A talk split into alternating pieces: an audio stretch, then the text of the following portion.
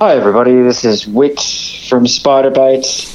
When I'm passing through Carrum, aside from slowing down to 50 kilometres an hour and reminisce about doing the Eel Race Road Rumba or the Watley Street Wiggle, I like to tune in to Radio Carrum and get down with the good vibes. Welcome to Rowan Parent Method, where we talk all things fitness, well-being, performance, mindset, and lifestyle design so that you can live a high-performance life. On today's episode, we have Peter Keller, who is a longevity expert. Welcome to the show, Peter. Thank you very much, Rowan. Really looking forward to having a, a, a great chat about all things longevity and age hacking uh, very exciting uh, topics. Definitely. I'm very keen to go down this rabbit hole. It's been a little bit of a passion of mine, particularly just watching people aging well. I've been noticing it more often, and I've noticed that people that are active throughout their lifespan generally have more vibrancy as they age compared to someone who is quite sedentary. But obviously, there's a lot of things that I want to discuss. I know you've touched on age hacking, which is very new to me, and I'm sure it's going to be new to most of our listeners. So, can you just start off telling us a little bit about your experience? I know you've had 30 years in the industry. Yes, yes, uh, that's a, a, lot of decades uh, of, of uh, uh, looking after people and, and learning and studying and understanding how the human body works. Um, I basically my experience is in my early years I was a, basically a general practitioner of natural medicine. I would see everything uh, from family health through to to gut disorders and fertility and and children getting my experience, getting my my um, uh, understanding and my research down pat, uh, and then over the last 16 years, I've uh, uh headed my clinical work more into longevity and anti-aging medicine, yes. Uh, looking at the way that the, the, body's aging, looking at the things that we can do to modify and to slow that pace of aging. Uh, how we can extend our life out. And that's where uh, my clinical work now has been uh, directed, especially over the last six years. But that started about 16 years ago. So so very interesting. Yeah, it's fascinating. So I love the concept of comparing a health span and a lifespan, and I know they go hand in hand, but a lot of people are focused on how long I'm going to live for, but they're not really considering what state of life they're going to be in living to that age. Are they going to be on six different medications? Are they going to need a walking frame? Are they going to be able to live a life doing the things that they enjoy and the things that they love, or are they not going to be able to do those things? Can you tell us the difference between a health span and a lifespan? Yes, absolutely, and and of course both of those do go hand in hand. They do uh, interconnect, uh, but there are a different focus uh, in each one. So health span, looking after your health span and biohacking, so to speak, is looking at you know how can I have my energy today to get through the day? How can I control this this eczema and my headaches? How can I detoxify better? How can I be- get better night's sleep? How can I improve my well-being in the here and now?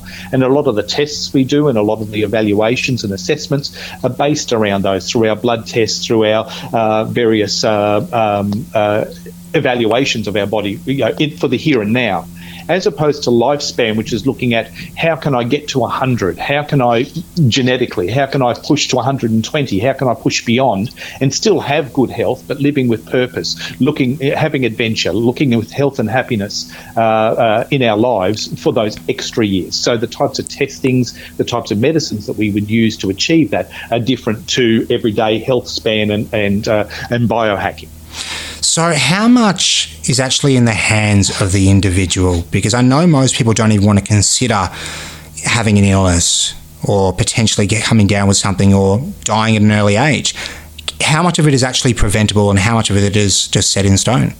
Yeah, absolutely, and I, and I, do you know do a lot of education around this. How much is you know it's just in your genes and you can't do anything about it. You've got this many years and, and away you go. And people don't want to talk about you know death and dying. It's a taboo subject with in so many cultures, not only ours around the world. You know, people aren't you know not wanting to face that you know that those final years.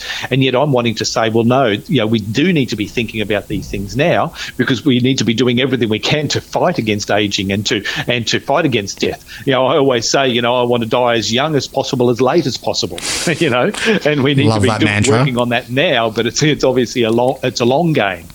Um, so, so the process of of how much we can influence now, at least sixty percent of our aging is malleable and modifiable right now. At least sixty percent of h- how long we can live for and what diseases that we can get. That's massive That is huge, you know. So, so you know, these understandings now about our genetics and about our epigenetics and around our biochemistry are coming through now that we can have a lot of uh, influence on those particular areas and live longer and prevent disease.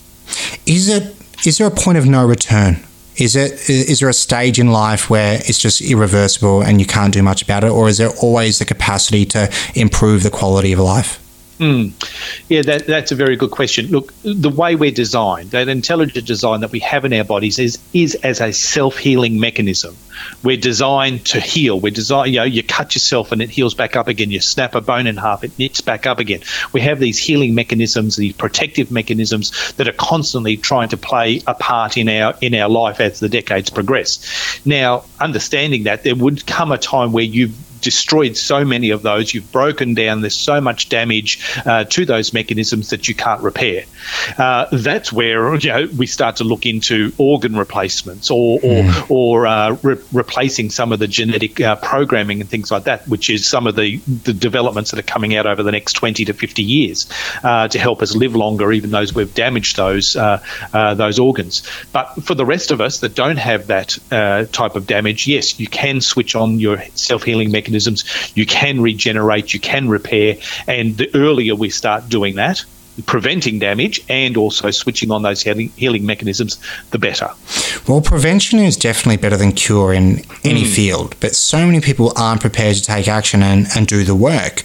Now, I asked you when we had our brief video call, what would be, let's just reframe it, what would be one simple hack, a lifestyle hack and a supplemental hack that could point people in the right direction and get them moving forward? Yes, no, good. That's a very, very good question because the, the idea is that we do have to have strategies in place, and that's part of my job as a as a longevity practitioner is to strategize for each person individually what and what's going to get them optimal results with their genes, with their with their improvements in their health, with how long they can live for. So, so if we break it down to to uh, simple processes, the first one would be testing. So the first hack I always say, and number one hack, is to test. You can't change or optimize what you don't measure.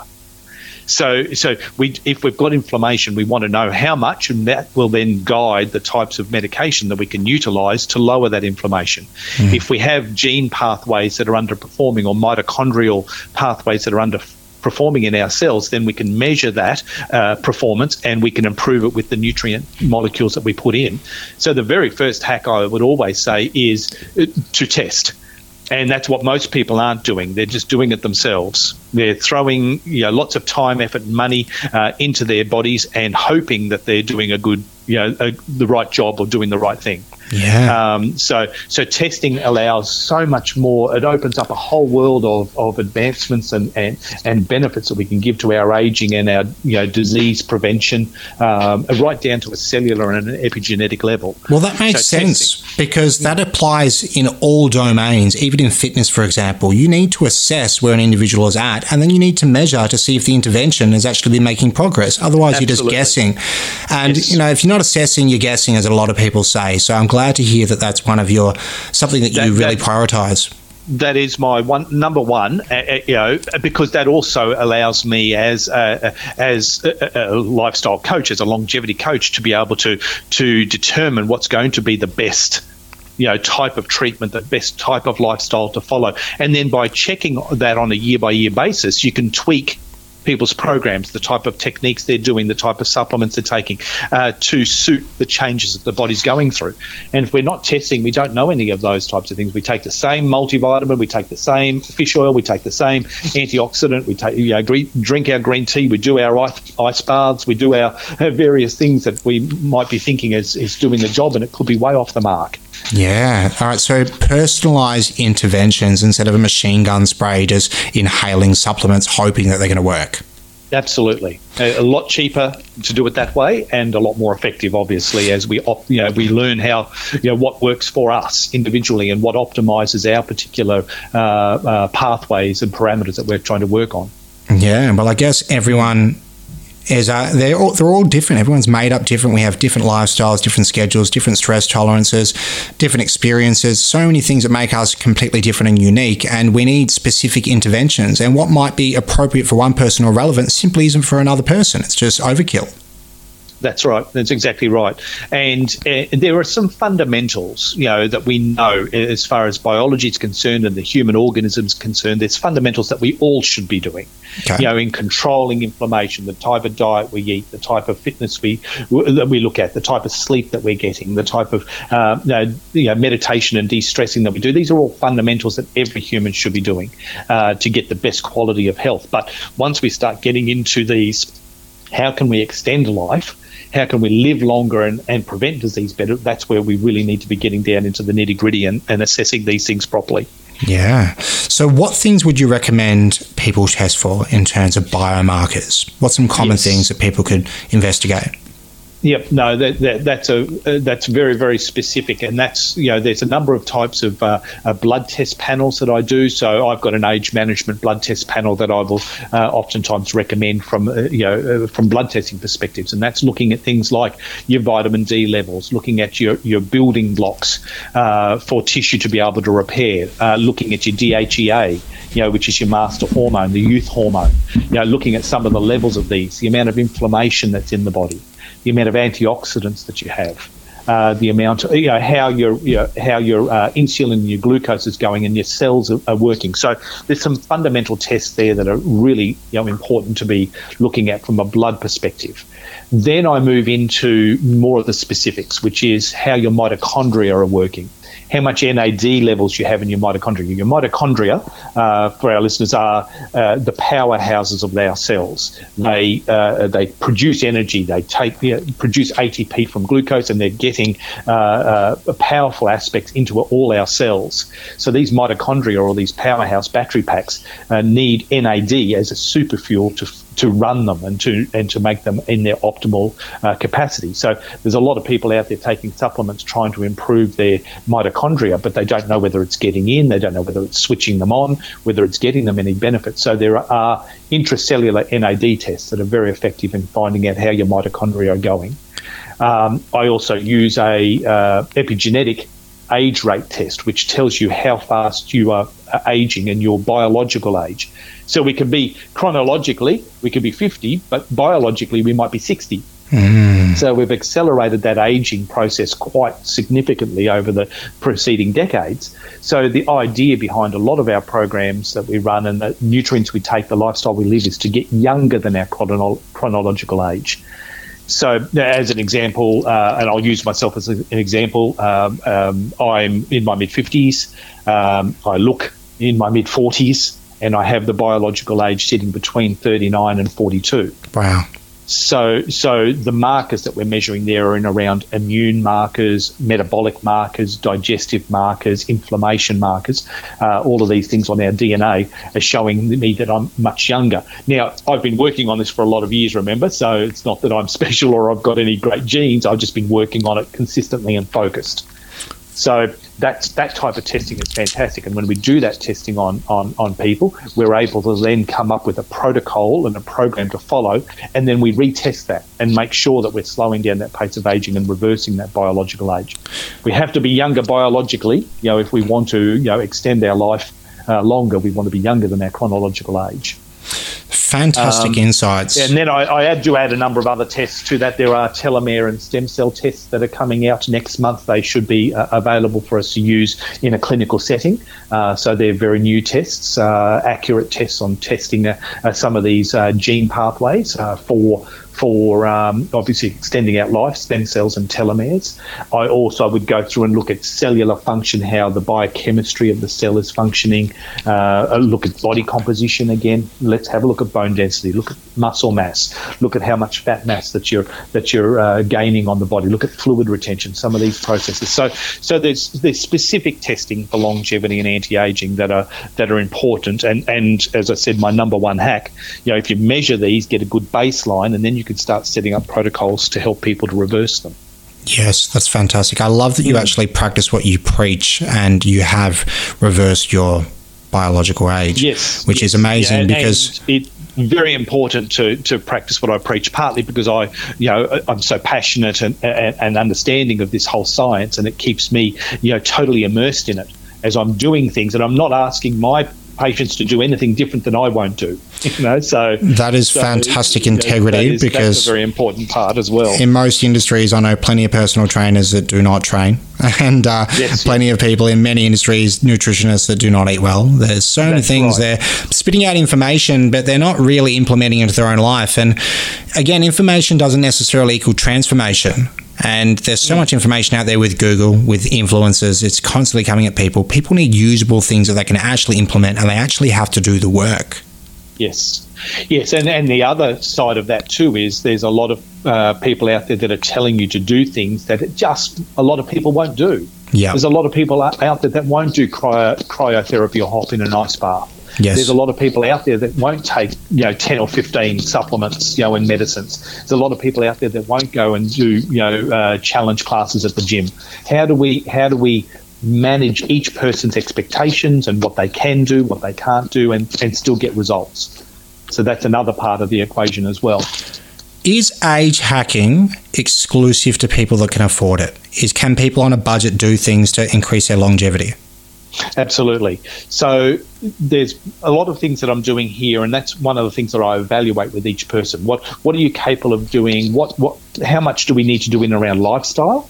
And how much change can we make around food, the way you sleep, you know, your environment that you live in, you know, creating little mini blue zones you know, in, in, in each of our own homes. And I was going to touch later on blue zones, but they're areas in the world where a, a large percentage of people live over 100 years of age that are still out in their communities working, still out in their fields uh, working uh, over 100 years of age they're not taking supplements, they're not doing ice baths, they're not doing all this epigenetic reprogramming you know, they're doing it very simply. So obviously, we can get benefits through uh, uh, those general principles of lifestyle and and uh, uh, food and diet and, and, impact the body in meaningful ways, even if we don't have money.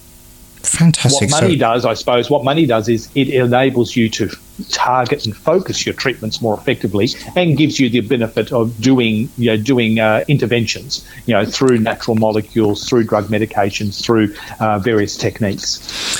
Out of curiosity, how does health compare uh, from a Western perspective to other cultures?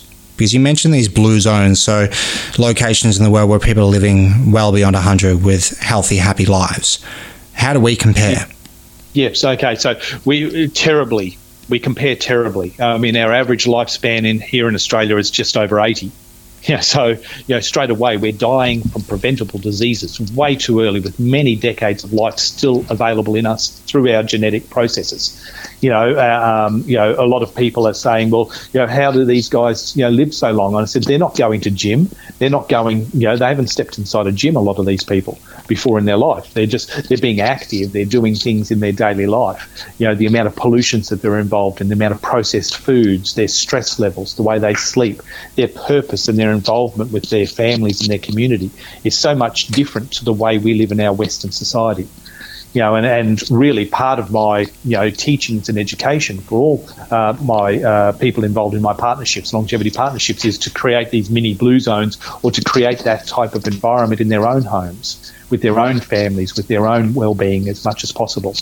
Wow, it's I love it's the- tragic to be to be to be you know dying at at such a young age in our societies. Yes, the our average age has been creeping up, but that's not because we're getting healthier. That's because medical science is keeping us alive longer with our disease. Yes, and how many of these diseases do you believe are preventable? Well, ninety percent of them. Yeah, that's you know, scary thought, isn't it? That it's all self-inflicted. Yeah, uh, not, that's right. Most diseases aren't genetic. You know, uh, uh, we can have hereditary profiles that are running through families, but you know, most of them are preventable. You know, and this is where we start getting into a little bit of that discussion about genetics and epigenetics. Our genetics, of course, that code that's in there, something we're born with. Uh, we can have the genes there for cancer. We can have the genes for diabetes. We can have the genes for a number of different uh, disease states. But it's our epigenetics that control the expression of those genes. So if we're able to keep those genes in a switched off position, they won't express as a cancerous change or abnormal cell development within our bodies. And that's the role of the epigenetics. Your epigenetics are sort of like the, the laser um, reader of a CD. If we've got a CD with all the songs on it, uh, that's your genes, is the CD, and the epigenetics is the laser that reads that information and puts the sound out for us or puts the information out. It's because we're damaging that epigenetics so dramatically um, that we're starting to express a lot of these diseases that are coming on. Um, we could have the genes for uh, diabetes, for instance, but if we stay in a healthy state, we stay with our glucose levels in a healthy area uh, range, we've got a pancreas that is working well, we've got uh, uh a correct diet and nutrition, we don't have to express that uh, diabetes and have diabetes a lot of people just accept, you know, it's in my bloodline, it's hereditary, mm-hmm. it's inevitable that I'm going to end up in this situation. It's a bit of a self fulfilling prophecy because they're probably following the same behavioral patterns that their predecessors have gone through that led them to that point. Yes, yeah, you're absolutely right. You're seeing them, you know, following the same eating patterns that parents and grandparents have, growing up in similar areas you know, that might have you know deficiencies in the soils, uh, in their food sta- state. Uh, there might have been you know similar pollutions and, and, things like that that, that, they weren't aware of that runs through family lines. You know, there's a lot of things that you know that we can be perpetuating things from our past that's causing problems now. It's not because that's just you know written into us and, and it's inevitable you're going to get it. Yes, and a lot of people just accept their fate and refuse to consider the fact that they actually have the power to control it. So, out of curiosity, when it comes to food, for example, because this is something simple that most people well, everyone has to eat, so it's something that people can address. There's many different diets, and a lot of people boast the same benefits despite being polar opposites, such as carnivore and vegan, etc. Mm, But when it comes to food quality, does it matter? If I buy a conventional apple from Coles or Woolworths compared to a farmer's market or an organic apple? Does it matter? Is the nutri- uh, nutritional profile different? Yes. So there have been a number of studies done on this exact question. You know, what what are we looking like uh, with with uh, uh, mineral content, vitamin content, antioxidant content? Um, you know, when we burn it down to ash, a particular food uh, through you know, general supermarket food to say organic or self grown. Um, and there, uh, in quite a few of those uh, markers, have been quite dramatic differences. You know, in what you're getting through a, a, bulk bulk grown and and uh, uh, sold product compared to what's organic and what or what you grow yourself. Um, they're, they're, that's where then testing comes into place. What I would do with people, depending on what they're capable of doing with their food sources, is okay, I've got this particular type of diet. Let's test and see what gaps are showing up. What particular nutrients aren't you getting you know, through your current food source, and how can we plug those gaps? Do we plug them through nutrients uh, that you take? Do we plug them by trying to change you over to a, a higher uh, content of nutrition within a food? Uh, but we're always testing to make sure that they're getting better outcomes. I love that because so many people don't even consider what supplementation actually is. Because if you are fulfilling that need through a healthy diet and you're meeting all your dietary requirements for your macro and micronutrients, you don't need that particular supplement. It's only to fill in mm. the gaps. Yes, that's exactly right, and and it's it's quite common, you know, that you know, that we're seeing people then not realizing what those gaps are, and then just throwing a bucket of things. So the amount of people that come into my clinics that you know with a basket full of things that they've been taking, things that they've read off the internet, something that a friend or family members told them about, something they've gone and done uh, their own research on, or grabbed off the health food shop floor, um, and so in the end, I can cut them down oftentimes from that, you know 15, 20, 25 products that they've been trying or taking down to a specific three, four that they you know, absolutely need through, you know, through testing correctly, what they actually need. Wow, boosting effectiveness, efficiency, and results, and obviously saving yes. money. So that's a it's a mm. very unique uh, offer now, that with, you're providing with, to the world. That in with that in mind, sorry, Rowan. Uh, with that in mind, uh, obviously, you know, the, the better we eat, the more organic we can we can get, the fresher we can get things, the more local we can get things, the more seasonal we can get things. These are the crux of, of getting back to a good, you know, modern diet, rather than you know uh, things that travel long distances uh, uh, out of the seasons that we're actually in, uh, have been sitting for long periods of time in warehouses or trucks before they even get into our fridge. You know, so so obviously there's some principles around that that we that we really need to improve upon as a as a Western society if we want to live longer and and, and prevent disease. Well, I think most of our food suppliers are more concerned about the longevity of the actual food as opposed to mm. us. Yes, yeah, that's exactly right. Yeah, true. The wrong, the wrong focus of longevity. Yeah, definitely, definitely. Very interesting. Now, out of curiosity, obviously it is individualized with each person. Particular people have different behaviors, past underlying issues, uh, diets, etc., and they have nutri- uh, nutritional deficiencies. Is there any overlap between supplements that everyone should be taking that just without a doubt regardless of your scenario you will actually improve your overall quality of life by taking these things Yes, yes, absolutely. You know, so whether you're a biohacker or an age hacker, whether you're looking for you know good health now and prevention of disease, or whether you're looking to try to get to 120, there's a couple of fundamental nutrients that everybody should be taking. One of those is sulforaphane, uh, uh, which comes from broccoli sprouts, and that particular chemical switches on a lot of our defense mechanisms, our glutathione, our antioxidant pathways to protect the cells and the genetics from damage that comes from pollutions, from stresses, from various things through our environment. Um, so our defense mechanisms are oftentimes either overwhelmed or they're they're being hammered, you know, day in day out, or they might not even be working. So sulforaphane is one of those you know molecules that everybody should be taking to improve their, their the defense mechanisms of all their genes. Um, in saying that, the other things that everybody should be taking magnesium. You know, uh, you know that's that's health 101. Uh, magnesium helps for telomeres, lengthening telomeres, and helping with telomerase. But of course, it comes down to helping us manage stress, managing our muscles, managing our nerves, managing our sleep. There's so many things. I, I call magnesium you know, God's gift to humanity. It's one of those fundamental minerals that is just you know involved in 300 different enzymic actions within the body. So it's, it's a fundamental. Sorry, just to um, cut, cut you off at a moment on magnesium there is so many different types and there's so much debate about which one to use at which time. Mm. some to improve sleep some for muscle cramps some that are easily digested and don't affect the gut so much. What do you recommend? Does it matter or is any magnesium better than no magnesium? Great question. Let me uh, settle it once and for all and make it very easy.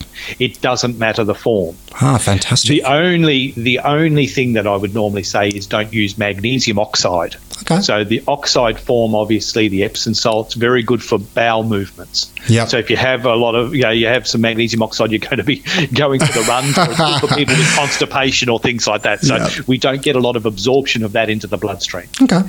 But for for decades now, before the the understanding of all these different forms of magnesium, I have been getting nearly 100% results with using magnesium, just using the biglycinate forms, using amino acid chelate, just using using citrate. Yeah. You know, we don't have to be worrying ne- necessarily about then going to orotate and aspartates and and uh, uh, threonates and all the different types of uh, magnesiums out there. It becomes a headache. Yes. Just get magnesium into you every day. Fantastic. The then, in its innate wisdom, will take that magnesium and send it to where it's necessary. Now, is there a particular threshold with? So I know with there's dosages with everything, and there's people mm. boast a range of uh, levels. Would twice a day, three times a day? What should people be aiming for? Yes, uh, generally generally speaking, for me, it's twice a day, yep. morning and evening. Yeah, uh, however, I know of the you, impact that it has on sleep. A lot of people swear by it. Yes, absolutely. So, so magnesium I take each day. You know, definitely the, the, the one after dinner is is the relaxing one. Does help to bring down from the stresses of the day. Uh, relaxes nerve impulses. You know, uh, electrical impulses in our nerves. Just helps to slow down those brain waves. Um, you know, that's that's definitely magnesium in the evening is great. But oftentimes a good little test you can do is just go into bowel tolerance. Yes. So that means just take take it through the day, take heaps of it until you get the runs, yeah. until you've got on the toilet. That's not going to hurt you. If anything, it's going to be beneficial because most people are more backed up. You know, so getting stuff out is going to be beneficial. But go until your bowel can't handle that amount of magnesium, and then back it off until the bowels firm up again. And that's a level that would be beneficial for you. Excellent. So we've got the broccoli sprouts, we've got magnesium. What magnesium, else? Magnesium. Uh, the uh, uh, another one there, vitamin D. Yep. So, so again, vitamin D is a, is a no-brainer for a lot of people, but very much involved in, in mitochondrial function, very much involved in stem cells uh, uh, and the stem cell pool. Uh, being a hormone, very much uh, responsible for hormonal balance, especially in around thyroid hormones, ovarian and testy hormones, uh, human growth hormone, uh, neurotransmitter response. So it's got so many pathways that vitamin D works on. And as Australians, we have some of the lowest vitamin D levels on the planet. Mm despite the fact that we're one of the sunniest, you know, uh, uh, um, you know uh, countries on the planet. Uh, and this is, I think, because our slip, slop, slap message has got through so effectively over the last 30 years. Yeah. Uh, if you, you, know, you, you, know, go back to when those uh, ads started coming out, that you know people started to become so much more diligent in lathering up with sunburn cream, wearing sunglasses, putting on a hat, wearing a shirt when you're outside. again, when you know being so sunny, we oftentimes find shade to stand in you know, where uh, we've got tinted windows on our cars, you know, and in our houses, so we're not getting sunlight and vitamin D. Uh, our work environment now, we leave for work at seven in the morning, we don't get home till seven at night. You know, so we're just not getting sun exposure you know, to enable those vitamin D levels to be up at the levels that are uh, uh, uh, physiological beneficial for the cells. Now, I know there's been a lot of talk now about getting early morning sunlight in the morning mm. to set circadian rhythms. Now, in terms of vitamin D sufficient uh, sufficiency, what level should people be aiming for? I've heard people discuss going from 1,000 IU to up to 10. Seems to be a lot of people sitting on around five. Yes, yeah, I, and I take five daily myself. Again, yep. this is a testing uh, molecule that must be tested to work out uh, where you're at and how much you need. So I like to see uh, all my uh, uh, health family be up around 150 when you're looking at your blood test. So when you get vitamin D tested, uh, you want to be sitting up around 150. For people with various health conditions, cancer, diabetes, um, heart disease, autoimmune conditions, you might be looking at trying to push that up towards 200 on your blood test. Um, but you don't want to be dropping below 100 you know, at mm. any stage. And the majority of people that I see here in practice, uh, and I've done thousands and thousands and thousands of vitamin D tests. So this is coming as you know, w- you know, uh, with experience, you know, and then and then treated accordingly to get those levels right. Um, most people I've seen when they present to me are sitting between 40 and 60. Mm. So straight away, there's a, a, a, massive reduction in the amount of vitamin D or hormone D uh, that the, the body is using uh, that has that it can use. So I'm trying to get those levels up towards 150. Okay. So, Anything else that should be included as a staple? Um, it, oh, well, I do like to include, you know, vitamin K. My vitamin Ds do have vitamin K2 added to it because yep. I'm using that as a calcium reorganizer, getting calcium out of the arteries, getting them out of the joints, getting it out of the brain uh, and into the bone where it can uh, uh, deal with bone density. Uh, but that's uh, the only addition that I would uh, sort of put into you know, along with vitamin D. Um, but again, making sure that we, we test regularly to find out what levels you require. So some people, once they get up to 150, they might find one or 2,000 or 3,000 is enough to keep them up at that level. Mm. Other people need five to 10,000 to keep them at that level. Yeah. So so it's not about how much you take; it's how much you require to get you keep your level up in around that you know mid 100s. Thank you for sharing that. And there's something I wanted to delve into uh, based on information you provided me. What are the nine hallmarks of aging? Yes, yes. So that's that's been a really, really fascinating um, area of research over the last 20 years. Um, back in 2013, a group of scientists were given the task, basically, of, of trying to define aging.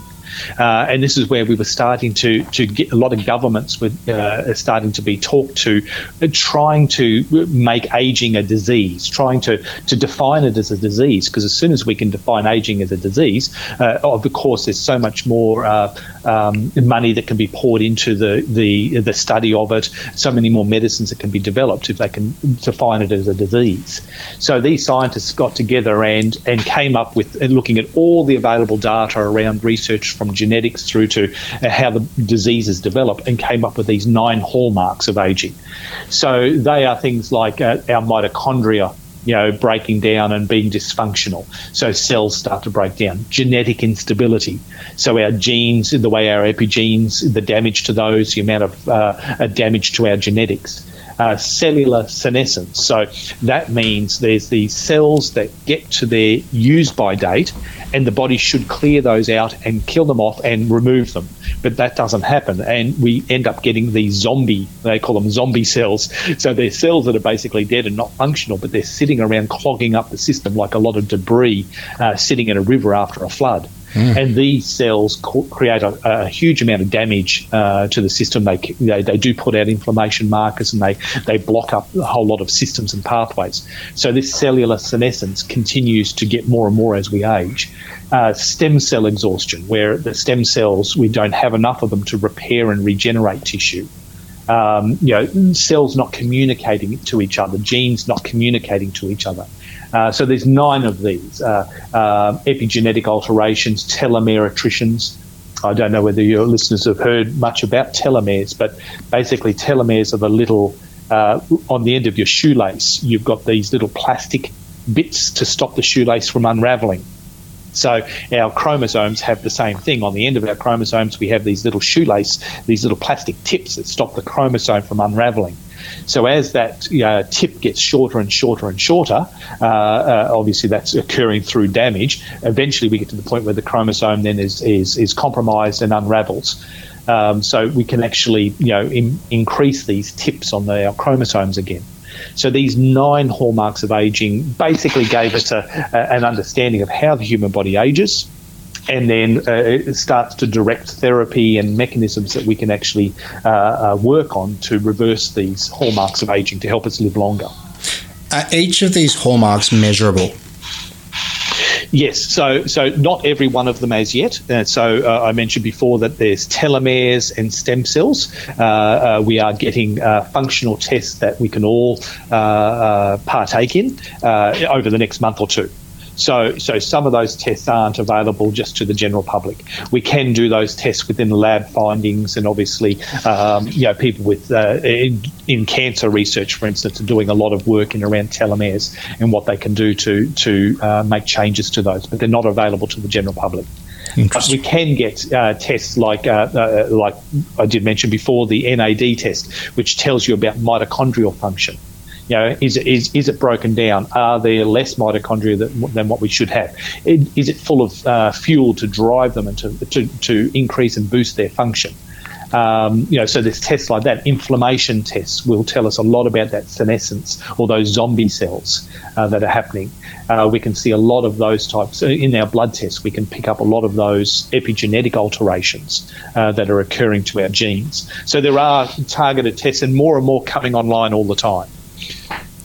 Very interesting. Now, you mentioned inflammation. I know a hot topic at the moment has been focused on fish oil, specifically the level of EPA that one gets on a daily basis. And I know the number's been thrown around between 1,000 and 2,000 milligrams of EPA per day. What are your thoughts on this? Is fish oil all it's cracked up to be?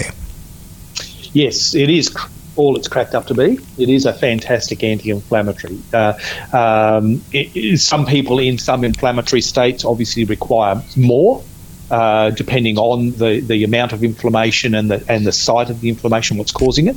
But as a general body inflammatory process uh, uh controller, fish oil does very well, uh, and it's as low as 750 milligrams is required. Oh, so of EPA or of fish oil in total? Uh, yeah, a day, yeah. 750 yeah. milligrams of, of EPA has mm. been found to be uh, anti inflammatory within blood cell membranes, within the uh, endothelial lining of our arteries, uh, within the brain, within the gut. So that has been found to be beneficial um, you know, levels, even as low as that, which is which is most of the time, you know, one or two capsules of a good quality one um, you know that that's that's all that's required for a lot of people. But then up to six or eight, I've given to some people with you know higher levels of inflammation. Very interesting. So, another question there are so many supplements out there. I've been around supplements ever since I was a teenager, mostly focused on performance initially. Now, focus very much on regulating the nervous system, things like magnesium, looking at glycine, many things that have a calming effect on the nervous system. It's funny how your priorities change with time, and I'm interested mm. to see where it's going to go in the next 10 years. What is a supplement which is being raved about, or maybe has a bit of a history that people take that just isn't that great? Uh, that isn't that great. That okay. not that great. Something that um that is probably worthwhile leaving out. Yep. Look, uh, uh, if I'm going to be a little bit controversial, but you know it can be backed up uh, very well through you know huge amounts of uh, scientific data, and that would be vitamin C. Interesting. Now, you know, again, we, we did go through in the 60s, 70s, and, and sort of tapering off in the 80s, a big, big you know studies on antioxidant therapy, and of course that was all the rage in the 80s and 90s was antioxidants, antioxidants, antioxidants. Take your vitamin C, take your vitamin E, you know, get all these antioxidants piled into the system. Um, what we have found with vitamin C is that anything over um, uh, food levels of vitamin C that are putting in, and we're talking about a couple hundred milligrams a day, uh, do impact and inhibit our NRF2 defense mechanisms within our cells. Wow. So, so what's going on there is we're requiring a small amount of pro-inflammatory process to occur in the cells which switches on all these defense mechanisms. And those defense mechanisms are very important to control the epigenetics, to control your genes, to control uh, the, the, the regrowth and regeneration of tissue. So, so these defences are required, you know, on a day-by-day basis, and more, of course, in our Western societies and cities where we're impacted by so much pollution. Mm-hmm. Um, but the uh, vitamin C and other antioxidants, especially people taking big levels of antioxidants, you're actually inhibiting and switching off a lot of these NRF2 defences. So you're actually leaving a lot of the cells and the genetics more exposed to that pollution than what you would have if you hadn't been using those high dose antioxidants. Wow. So, so, so for me, you know, it, it's about uh, everybody going out there and buying a lot of vitamin C and, and piling it in. It has got its benefits in infection so I do use, you know, uh, vitamin C therapy uh, in uh, when people are, have infections, bacterial viral infections, and they're sick as dogs. They have, you know, their temperatures are up and things like that. Using a, a combination of the of your herbal medicines, your vitamin C, your zinc, you know, these things have very, you know, very uh, good benefits for a for a targeted therapy.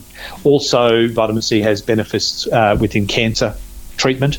So there are uh, benefits to IV vitamin C therapy to go in, and that's looking at big doses. We're looking at 30, 50,000 milligrams being uh, intravenously uh, put into people with cancers. So there have been benefits. But as a one of those things that you go down to the health food shop and you're always you know buying your vitamin C. Yeah. That's one of the things that I would say you know your money is better spent spent elsewhere. Wow, isn't it? It just highlights how important it is to be up to date with where things are moving because mm. things get outdated and proven wrong, and most of it's all just theories. A lot of yes. things that, and I even speak to people in the fitness industry and various other industries, and they don't realize that you know things are they're just not that way anymore. You know, things have mm. changed. We have a better understanding understanding of how things actually work.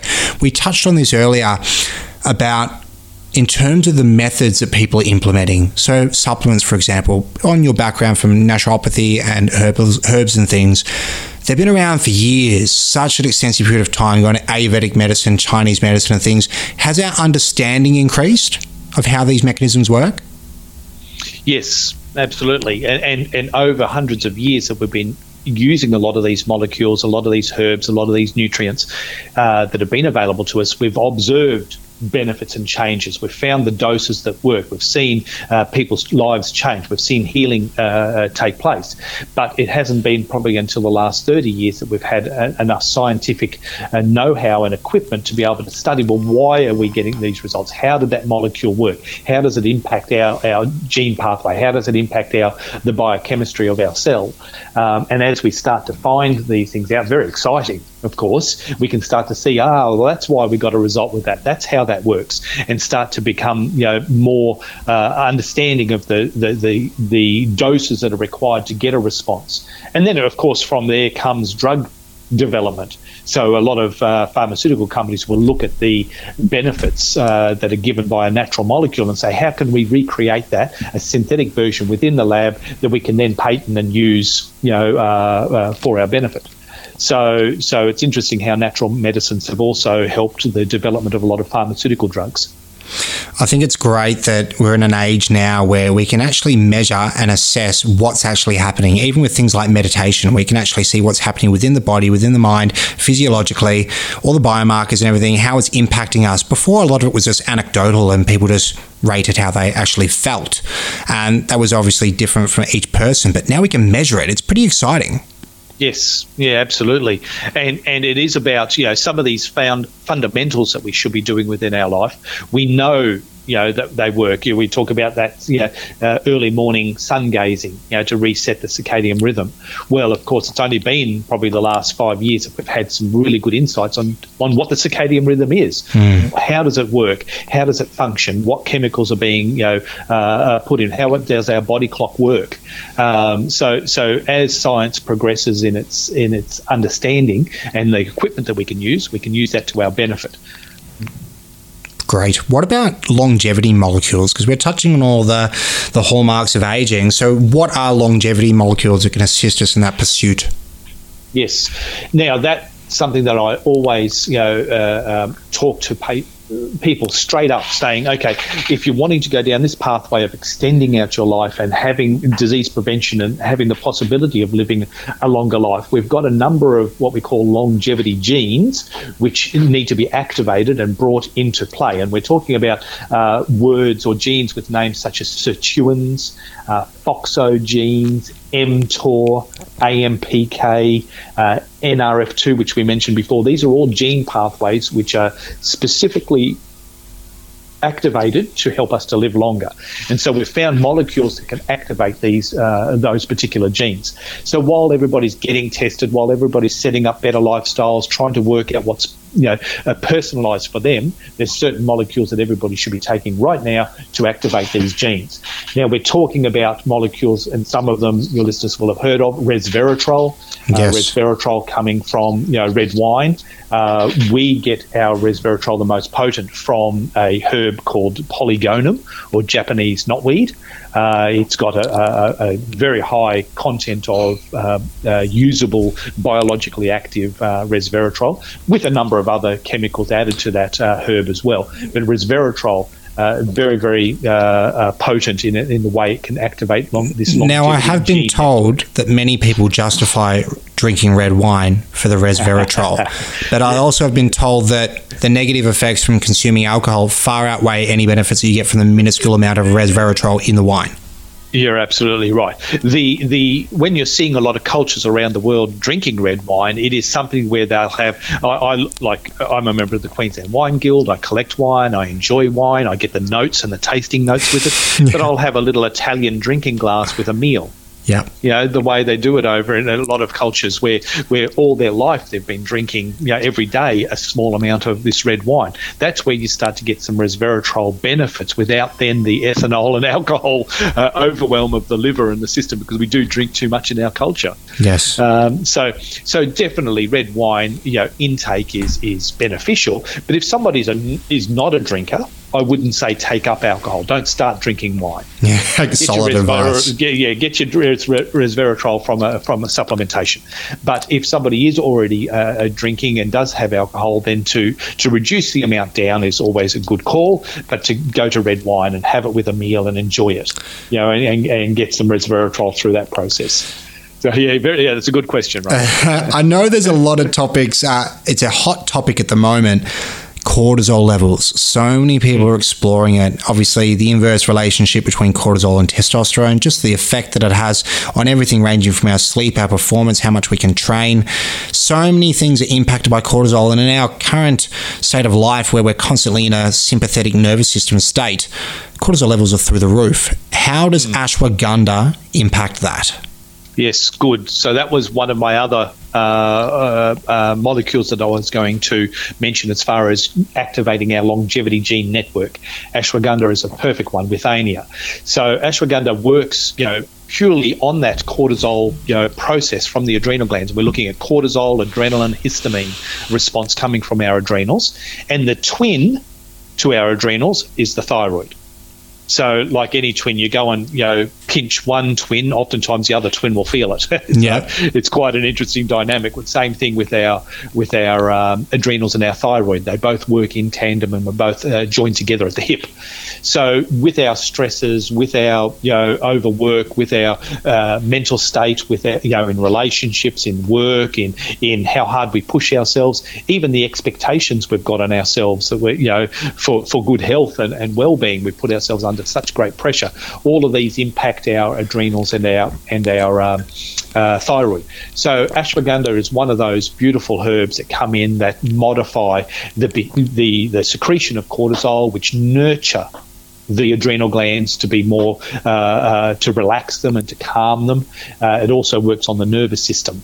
Uh, to relax the hyperfiring of the nervous system, you put in ashwagandha with the magnesium, and you've got a beautiful formula you know, to to to reduce stress, to reduce uh, that uh, that uh, sympathetic you know activity that's occurring through all our nerves. Do you need to cycle it? Because I've heard mixed opinions from different people.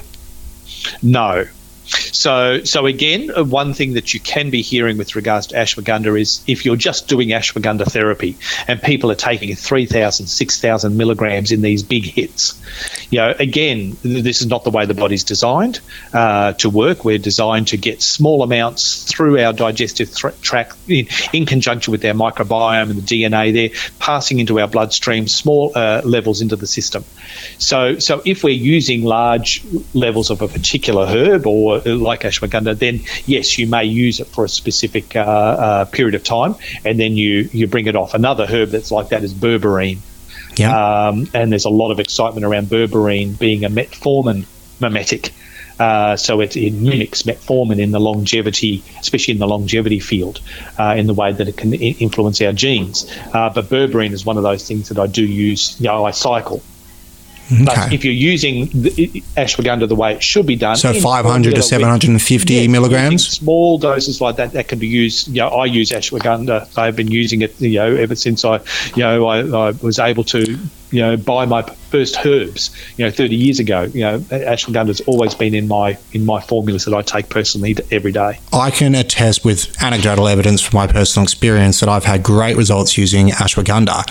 And a lot of people just obviously the cycling has come up, but when I have ever faced particular periods of stress, whether that's going into a, a calorie deficit for some reason or uh, increase in workload or effects to sleep, I have supplemented with ashwagandha with great results. So I'm very happy to hear that there is no need to cycle it. Now, no, something you no. mentioned about, and I, I want to delve into this, we are running out of time, but how well-being can actually or focus on well-being protocols can actually be stressful because people put such an emphasis on it and i think a lot of people don't respect that or even consider that i think everything that we do should be complementary to our lives whether it's our fitness protocols our lifestyle factors it should enhance our lives in a positive element instead of causing stress Yes, and that's absolutely true. You know, and, and this is where the biohacking side of things gets quite intense. You know, there's a lot of people out there testing every single you know, you know, molecule to try and see what how they feel doing every technique under the sun yep. to the point where they just don't have a life anymore. No, They're it's a full time job, isn't it? A, yeah, restaurant with some friends. They're not going to a movie at night. They're not trying. You know, they're not living anymore. Um, and that's a real uh, easy trap to fall into. And so that's where testing coming back to that old testing that we, you know, biohacking, age hacking, you know, hack number one is testing. What the testing does is it takes that guesswork out of it. It takes that intensity out of it because you know what is working for you and what's not working for you. It's not like you're trying all different things and, and, and, and pushing the body in so many different you know, directions and behaviors. You can actually you know, monitor what's going on and what's working for you. Mm, I love this because it's more about optimization as a, mm. as opposed to peak performance. So many people now are focused on short term results, instant gratification, extreme swings. They're not looking at the longevity game, which your focus is. And you know, life is a marathon, and what you yes. do most of the time is more important than what you do some of the time. And you know, a lot of people don't understand that. Mm, consistency, and I and I and I do. I teach this to every person that comes through my programs is the consistency. You know, you're better off doing you know a, a, set protocol year in year out, year in year out, year in year out, than these short, sharp, big programs that people do for a week, a couple of weeks, don't get results, get yeah. discouraged. I bet you see lots of them, don't you? Themselves out, yeah, burn themselves out financially or mentally, uh, and don't get the results. It is the long game, being consistent. And I use an example of myself again again. Um, uh, if you look over the last 10 years, the amount of days that I've taken my supplements, morning and evening, I've got a good eight hours sleep. I've been through and done my you know fitness and well-being. I've meditated morning and evening. You know, I've eaten Mediterranean diet, you know, which is what I follow. Um, if I look over the last 10 years, the amount of days and years that I've done that is probably eight years out of the 10 years. Yes. Which means, you know, periodically through that time, naughty me, naturopath, I haven't done those things. Yep. You know, I haven't practiced what I've preached, but I've done eight eight out of those 10 years. You take somebody else, exactly the same profile that you're evaluating, and they've probably only done it two years out of the 10 years. If that. I know a lot of people that. that. stumble into the supplement store and spend hundreds of dollars and they take it for a month and then they don't go back. Yep, yep, yep. So I'm giving people the benefit of the doubt there of having a little bit more stickability. but, but, you know, the reality is it's so much less. So, so it's not the fact that I'm doing anything special or my genes are special or I've got anything. It's, it's my consistency of doing the things that work for me. Obviously, I test to make sure that, you know, I'm on the right pathway, but I'm doing it consistently. Yeah, well, you're not doing it blindly. That's great. And as you said, so many people are doing it blindly. They're just going in and it's going, I read an article about this or I heard on a podcast, take this supplement. Obviously, there are some key things that everyone would benefit from that we've mentioned tonight. But yeah, being specific with your needs that are relative to you is essential and measuring comes into that being able to assess where you are and monitoring the improvements because the intervention might not be the right one for you you have to be able to track it and then select the, the ones going to give you the biggest bang for your buck Yep. So the the simple things that people can just do themselves. Obviously, I've got available things like the NAD intracellular NAD test. You know, people can purchase that and do that themselves in their own home. Send the, the results away to the lab. The result they get a 16 page report, come back and tell them how their mitochondria are functioning and some things they can do to improve upon that. Uh, the epigenetic age rate test, people can do those, uh, you know, regularly. And it, again, they do it at home, send it away to the lab, and it gives it comes back with a 21 page report on things that you can do specific to your own needs. So there are some simple tests like that. Blood tests. Every everybody should be doing at least one to two a year. Mm. You know, no matter what. You know, to, to, to and and have a look at those glucose levels. Look at the liver enzymes. Look at your protein levels. Look at your cholesterol and your and and your heart uh, parameters. Look at your inflammation markers. Look at your vitamin D levels. So there are simple things that people can do right now without having to go through into big programs or to go to clinics and things like that. They can be doing that themselves to to get understanding of how their body's working all valuable information. I I think everyone should be getting blood tests. But mm. how reliable are the average GPs with the information? Because I know that they focus on common normal ranges, and the common normal people aren't healthy. Do they have an understanding about optimization, or is it just basically living uh, in a subpar life? Yes. No, most of them don't read blood tests the same way I would do you know, as a biochemist, as a geneticist, as a naturopath. We're looking at uh, uh, optimal levels of all our blood uh, biochemistry. Uh, a GP is looking at more as do you have a disease? Yes. Do I need to intervene with a particular drug or, or, or refer you on for, for more specialty care? If Are you in between the, the, these, these wide ranges? If you are, then you're healthy, you're fine. Yeah, I know it's scary, isn't that's it? That's the frustrating people. People are going there, going, "I feel wrong, something's not right," and yet you know you're in the normal range. GP that I'm that I'm fine. yeah, uh, I've so, heard that many times. I've even experienced myself over the years. It's uh, it's quite confronting, and you're like, "No, I'm absolutely not okay. There, no, something is exactly wrong." Right. So, so I think uh, the first part is at least get into the habit of getting the test done yep. getting blood tests done, checking your cells, getting these, doing some of these home lab tests. You know, at least get into that habit and that routine. Then start to go on to the uh, the journey of understanding them more and getting research. Well, we've just learned today about you know vitamin D. I want to see people up to 150. Peter, I'm sorry so, to cut you off, but we are yep. running out of time. How can people find you? Because I think you've got a lot to offer the world. A lot of people can benefit from your services and they need to go to the right person. So, how can they get in contact with you? Yes, no, thank you, Rowan. Um, uh, obviously, through my website, longevitycode. Uh. Uh, I've got a lot of information on there. You can contact through there. I've got medicines, tests all available to all of us. Uh, Facebook, of course, you know, put in Peter Kaler. Uh, let's connect, uh, let's hook up. And I put a lot of information, a lot of education, a lot of understanding of, of longevity on my Facebook page as well. Well, I so thoroughly enjoyed this chat, ways. mate. I thoroughly enjoyed this chat, and I feel like it's just the tip of the iceberg. So I would love to have you back in the future because I have lots more questions, and I'm sure we'll get more from our listeners. So if you're happy to come back, we definitely have to organise right. something. We could talk for hours and hours. I'm sure we could, mate. Chat, chat again. That'd be excellent. Peter, thank you very much. It's been a pleasure. I found it very informative, and I look forward to having you back on again. Thanks, Rowan. Thanks, bye. Hi. I'm Fiona Lee Maynard, and you're listening to Radio Carrum, which is what I do whenever I'm anywhere near Seaford Carrum High School and Eel Race Road. Oi, oi, oi, oi. IGA, it's shopping night. IGA, where the price is right. Seaford North IGA for your groceries and liquor. IGA Express, there's nothing quicker.